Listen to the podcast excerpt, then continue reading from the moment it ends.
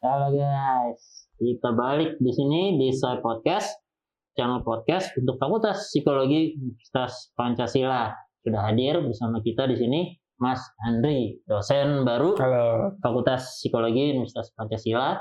Hari ini kita topiknya akan membahas tentang etika kuliah online ya. Betul. Nah, ini kita akan coba bawakan cukup unik sekali nih. Nah, eh, mungkin perkenalan dulu kali ya Mas Andri buat yang belum Boleh. kenal kan karena dosen baru.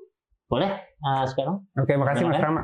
Eh, teman-teman boleh perkenalkan nama saya Andri Setia Dharma. Eh, saya lulusan dari S1 Universitas Tarumanegara, S2-nya juga dari Universitas Tarumanegara, Fakultas Psikologi. Untuk S2-nya ngambil profesi Pio. Cuma untuk saat ini memang saya minatnya lebih ke statistik dan psikometri, teman-teman. Hmm. Gitu. Tuh, eh, pasti banyak banget di situ buat yang bermasalah atau statistik psikometrinya. Tenang aja kalian nggak sendiri, saya juga, saya juga akan. Sama kok. Oh, Mas. Andri juga gitu kok waktu belajar. Jadi itu memang itu ilmu yang mungkin boleh dibilang cukup sulit ya Betul. statistik. Kadang-kadang kita suka bilang mata kuliahnya agak sakral tuh di Iya. psikologi. Bahkan untuk mengejar skripsi menghindari kuanti demi menghindari itu dan rela terjun ke kuali, para kuali sebenarnya lebih menakutkan. Bukan nggak boleh, tapi lebih menakutkan. Yang udah pernah pasti tahulah bagaimana. Nah kalau misalnya gitu, ya saya buka karena statistik dan psikomet, saya juga mau tanya-tanya nih sebenarnya tuh kesulitannya di mana ya? Karena kalau saya, ini kalau bisa saya terbuka dengan kalian ya, saya meskipun sekarang dosen, tapi dulu pada saat kuliah di semua jenjang saya statistik ngulang. S1 ekonomi ngulang. S1 psikologi ngulang. S2 psikologi ngulang juga. Nggak pernah paham-paham. Sebenarnya itu kesulitannya di mana sih? Sebenarnya kalau dari statistik sendiri ya, kalau dari teman-teman psikologi ya khususnya ya, biasanya teman-teman yang masuk ke psikologi ada pemikiran bahwa ah ngindarin hitung-hitungan masuk psikologi aja deh gitu. Hmm. Padahal teman-teman ternyata kalau udah masuk baru tahu di psikologi itu pembahasan statistiknya itu kuat banget teman-teman ya di metodologi penelitian kuantitatifnya itu kuat sekali. Nah, gimana kita menghadapi perkuliahan statistik yang banyak hitung-hitungannya? Sebenarnya yang penting mindset kita dulu nih. Kita jangan takut duluan. Kadang-kadang teman-teman masuk kuliah, waduh belajar statistik, mau, mau ngitung apa nih gitu. Jadi mindsetnya udah ngeblocking dulu nih. Padahal sebenarnya kalau kita coba pelajari lebih lanjut, kita coba pelajari santai-santai, pelan-pelan. Sebenarnya masih bisa kok kita ikutin. Dan sebenarnya statistik ini juga bukan perhitungan matematik yang sangat-sangat amat sulit gitu. Jadi kalau kita bisa ikutin, yang penting gini, kalau udah kita masuk satu materi, kita pastikan sebelum masuk materi berikutnya kita sudah paham. Karena Hmm. semakin kita terlambat, materi satu belum ngerti kita udah masuk dua, dua belum ngerti kita udah masuk tiga. Itu biasanya yang bikin uh, nilai di mata kuliah ini agak jadi susah ngikutinnya gitu. Jadi cenderung, aduh gimana nih ngikutin supaya nilainya bisa naik gitu. Karena yang dari dasar di awal-awalnya itu kita suka ke skip. Mm-mm. Nah kan kelebihan utama juga di psikologi kebanyakan kan modelnya kuliahnya kan kelompok ya. Betul. Jadi ya kalian nggak sendiri gitu loh Betul. bisa bareng-bareng gitu lo paham nggak lo paham nggak. Hmm. makanya pilih temennya juga yang benar jangan lo paham nggak lo nggak paham satu kelompok nggak paham habis sudah nasib Iya, kalian ya. penderitaan itu kita bagi-bagi sama teman-teman. Siapa tahu kita dapat masukan bisa ngebantu kita. Nah, lalu juga kesulitan utama kan dengan udah statistik kuliahnya online pula nih. Betul. Nah, gitu loh. Kira-kira tuh tantangannya gimana tuh? Nah, ini juga menjadi tantangan nih. Udah belajarnya statistik teman-teman ya, kita kuliahnya juga online lagi. Kalau kuliah online itu memang eh, kendalanya adalah kadang-kadang mau nanya juga malu Hmm. gitu. Ah, nggak enak nih dosennya lagi ngomong gitu. Terus gimana sih cara mau nanya? Kadang-kadang sampai bingung. Apa yang mau ditanya ya saking Hmm. bingungnya gitu.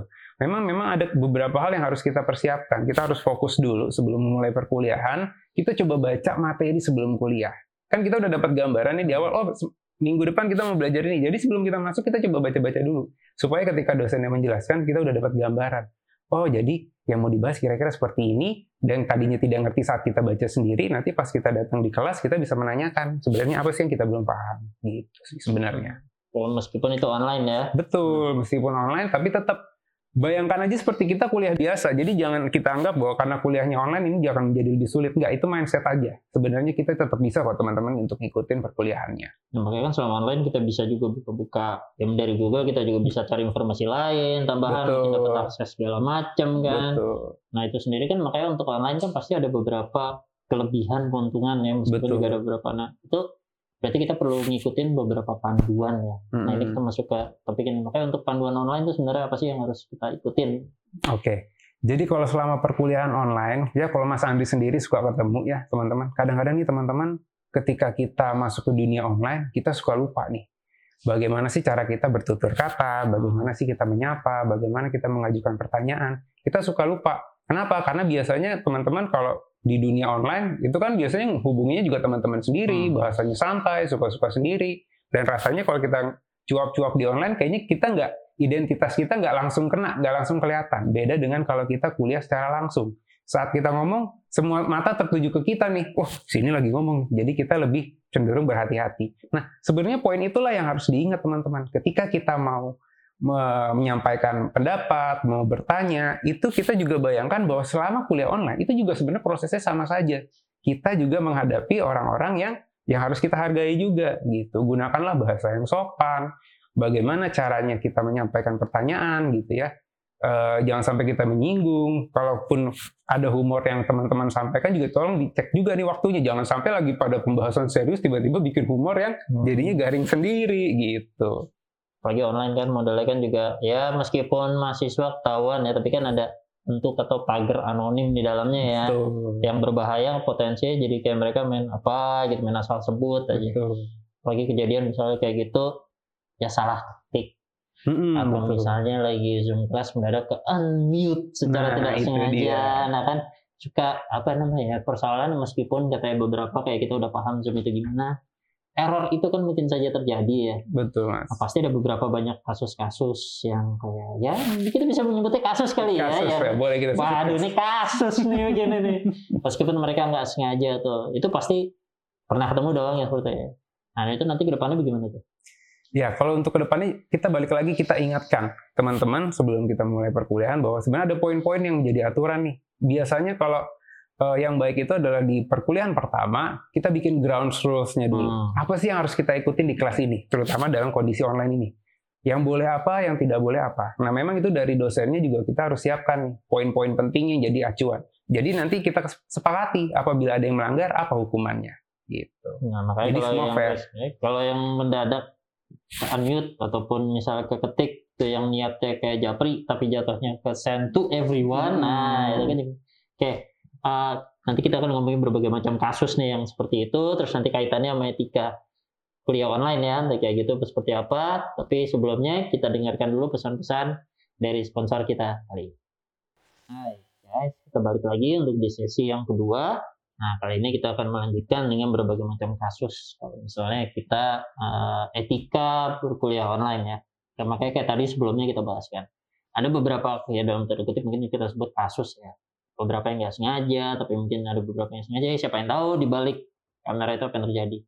Ya untuk contoh kasus yang mungkin saja kayak ini kalau misalnya ke saya ataupun bagaimana juga pernah ya karena online jadi hitungannya kayak mungkin lebih apa namanya SKSD mungkin bukannya kali ya ada beberapa juga yang seperti itu nah tapi kan karena dalam posisi ataupun dalam konteks perkuliahan dosen tetap sebagai dosen ada seperti itu ya tadi untuk salah ketik ternyata malah kayak yang tadi bilang jokesnya malah ternyata nggak sesuai konteks nah itu tuh bagaimana tuh kasus-kasus seperti itu Oke, mungkin lebih dari banyak contoh kasusnya dulu ya Mas Rama ya. Hmm. Mungkin dari yang paling pertama deh, sebelum kita masuk ke perkuliahan online.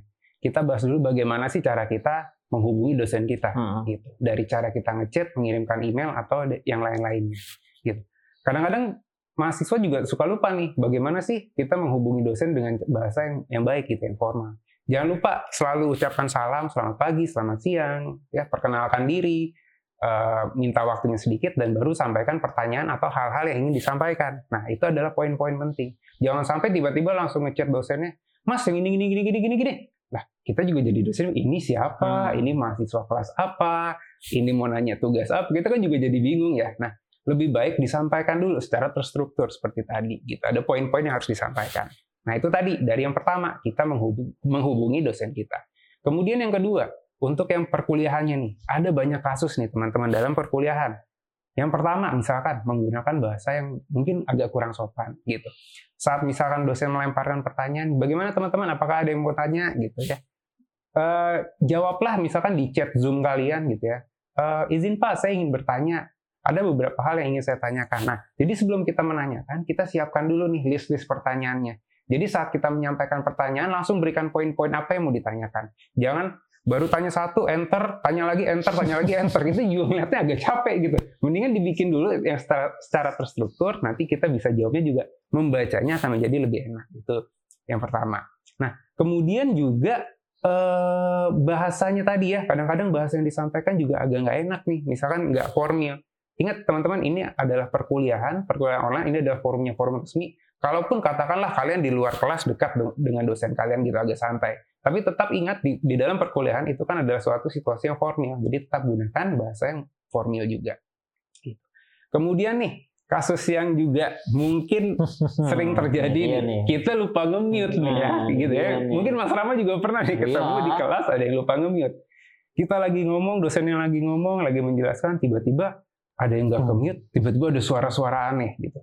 Terus yang lebih parah kadang-kadang yang keomongan itu agak kurang enak gitu ya misalkan entah aduh capek nih gitu atau Nah, tiba-tiba nguap gitu Hmm. dosen lagi ngomong tiba-tiba ke unmute terus dia nguap itu kan jadi nggak enak ya gitu Hmm. nah apalagi kalau sudah sampai disego- ditegur jangan sampai lupa ucapkan kata maaf gitu itu yang paling penting sih ya namanya manusia tidak lepas dari kesalahan ya mas Rama ya mm-mm. gitu. Yang penting jangan lupa untuk minta maaf. Kalau misalkan sudah teman-teman minta maaf, eh, saya yakin juga pasti dosen-dosen akan memaafkan. Gitu. Itu sih yang yang cukup cukup menggelitik ya kalau Iya. kasus-kasus seperti itu ya. Somehow malah bikin ketawa, cairin suasana, mungkin yang nonton orang, aduh kenapa nih kenapa? Iya kan? Iya satu sisi kita juga ngerasa kok lucu juga ya Iya. komentarnya gitu. Tapi di satu sisi kita juga bertugas untuk menegur karena hal itu adalah hal yang kurang baik. Mm-mm. Gitu. Nah, keuntungan juga untuk di Fakultas Psikologi dengan budayanya, mungkin saya yakin juga di beberapa universitas kan kita situasinya agak rileks ya dari Fakultas Psikologi ya belajarnya ya. Dosen pun juga dipanggil Mas, Betul. Mbak dibandingkan dengan Pak atau Bu. Jadi pagar pembatasnya juga tidak terlalu jauh. Namun kita tidak harus melupakan kalau memang masih konteksnya sendiri ya kan situasinya itu masih sebagai dosen, pengajar dan mahasiswa yang diajarkan. Jadi meskipun kayak gitu ya terus tetap lihat ya konteksnya itu seperti apa. Betul. Anggaplah dosen-dosen kalian itu sebagai mentor juga gitu ya. Hmm. yang bisa jadi tempat berbagi, bisa tempat belajar gitu. Kalau misalkan ada memang hal-hal pribadi mungkin yang jadi kendala, kadang-kadang dosen-dosen juga senang loh dengerin keluh, eh, keluh kesah mahasiswa. Iya. Dan siapa tahu bisa dapat eh, insight apa kan kita banyak ngobrol dengan rekan-rekan dosen. Nah, mahasiswa biasanya terutama kalau udah kayak gitu, dosennya juga psikolog, kita biasa disentil dikit ceritanya udah mendadak dua jam. Betul. Kalau cuma ditanya doang, apa kabar, banyak gitu doang, tapi udah lanjut dua jam gitu. Terus kita mesti ngajar dulu, ngajar dulu, ngajar dulu segala. Ya keunikannya sebenarnya sih seperti itu ya. Betul, betul. Tapi memang untuk dari awal memang di mungkin kontrak kelas ya, kontrak kelas, kontrak pengajaran harus dijelaskan dulu sehingga nanti selama proses perkuliahan seperti apa ya. betul. Kalau untuk saya sih saya yakinnya beberapa dosen juga mungkin kurang setuju dengan metode saya, tapi saya kontrak kelas untuk kelas di kelas saya aja, di kelas saya aja loh ya. saya biasanya seperti ini. Saya mengajarkan kalau misalnya di perkuliahan, karena saya masih ingat juga apa arah saya dulu kuliah, selama kuliah, saya tuh hitungannya agak membebaskan mahasiswa saya dalam artian meskipun online sekalipun, Hmm. saya membebaskan mereka hitungannya kalau boleh absen silakan tapi kalau pada saat hari itu mereka lagi merasa bad mood lagi merasa males lagi ngerasa ngantuk lagi ngerasa pokoknya lagi nggak mau belajar saya tidak memaksakan mereka untuk ikut kelas saya pada hari itu yang penting boleh isi absen karena hitungannya kan kayak biar bisa ikut ujian. Setelah itu nggak ikut kelas saya silahkan ini bukan mengusir bukan apa tapi memang seperti itu. Karena kenapa? Kalau mereka lagi ngerasa seperti itu kondisi secara psikologis ya kondisi psikologisnya benar-benar lagi nggak mood lagi gitu dipaksa untuk kuliah. Saya jungkir balik mau ketawa mau lucu kayak gimana juga nggak akan masuk ke mereka. Betul. jadi mendingan ya udah nggak apa-apa nggak ikut. Tapi kalau selama ujian nggak bisa jawab pertanyaannya jangan salahin saya kamu sendiri tapi kan poinnya di sini kamu punya teman. Kamu bisa belajar sama teman kamu kamu bisa nanya ke teman kamu. Teman kamu pun juga terlatih untuk mengajarkan. Secara tidak langsung mereka juga belajar dengan sendirinya. Betul. ya kan? Itu metode yang saya makanya yang udah pernah ikut kelas saya biasa tahu metode seperti ini. Tapi secara etika mungkin nggak bisa. Tapi ya itu model saya aja. Mungkin kalau yang lain juga punya cara lain. Nah oke. Eh, itu mungkin menutup dari saya. Mas Andri thank you banget nih. Sama-sama Mas Waktunya Rama. Nanti kita bisa lanjut lagi ya ngomongin omongan yang lain ya. Siap. seru banget nih untuk kayak gini ya. Oke eh, buat yang lain terima kasih untuk sudah eh, hadir di episode kali ini. Terima kasih juga Mas Andri kita akan Hmm. ketemu lagi di episode episode yang lain. Dadah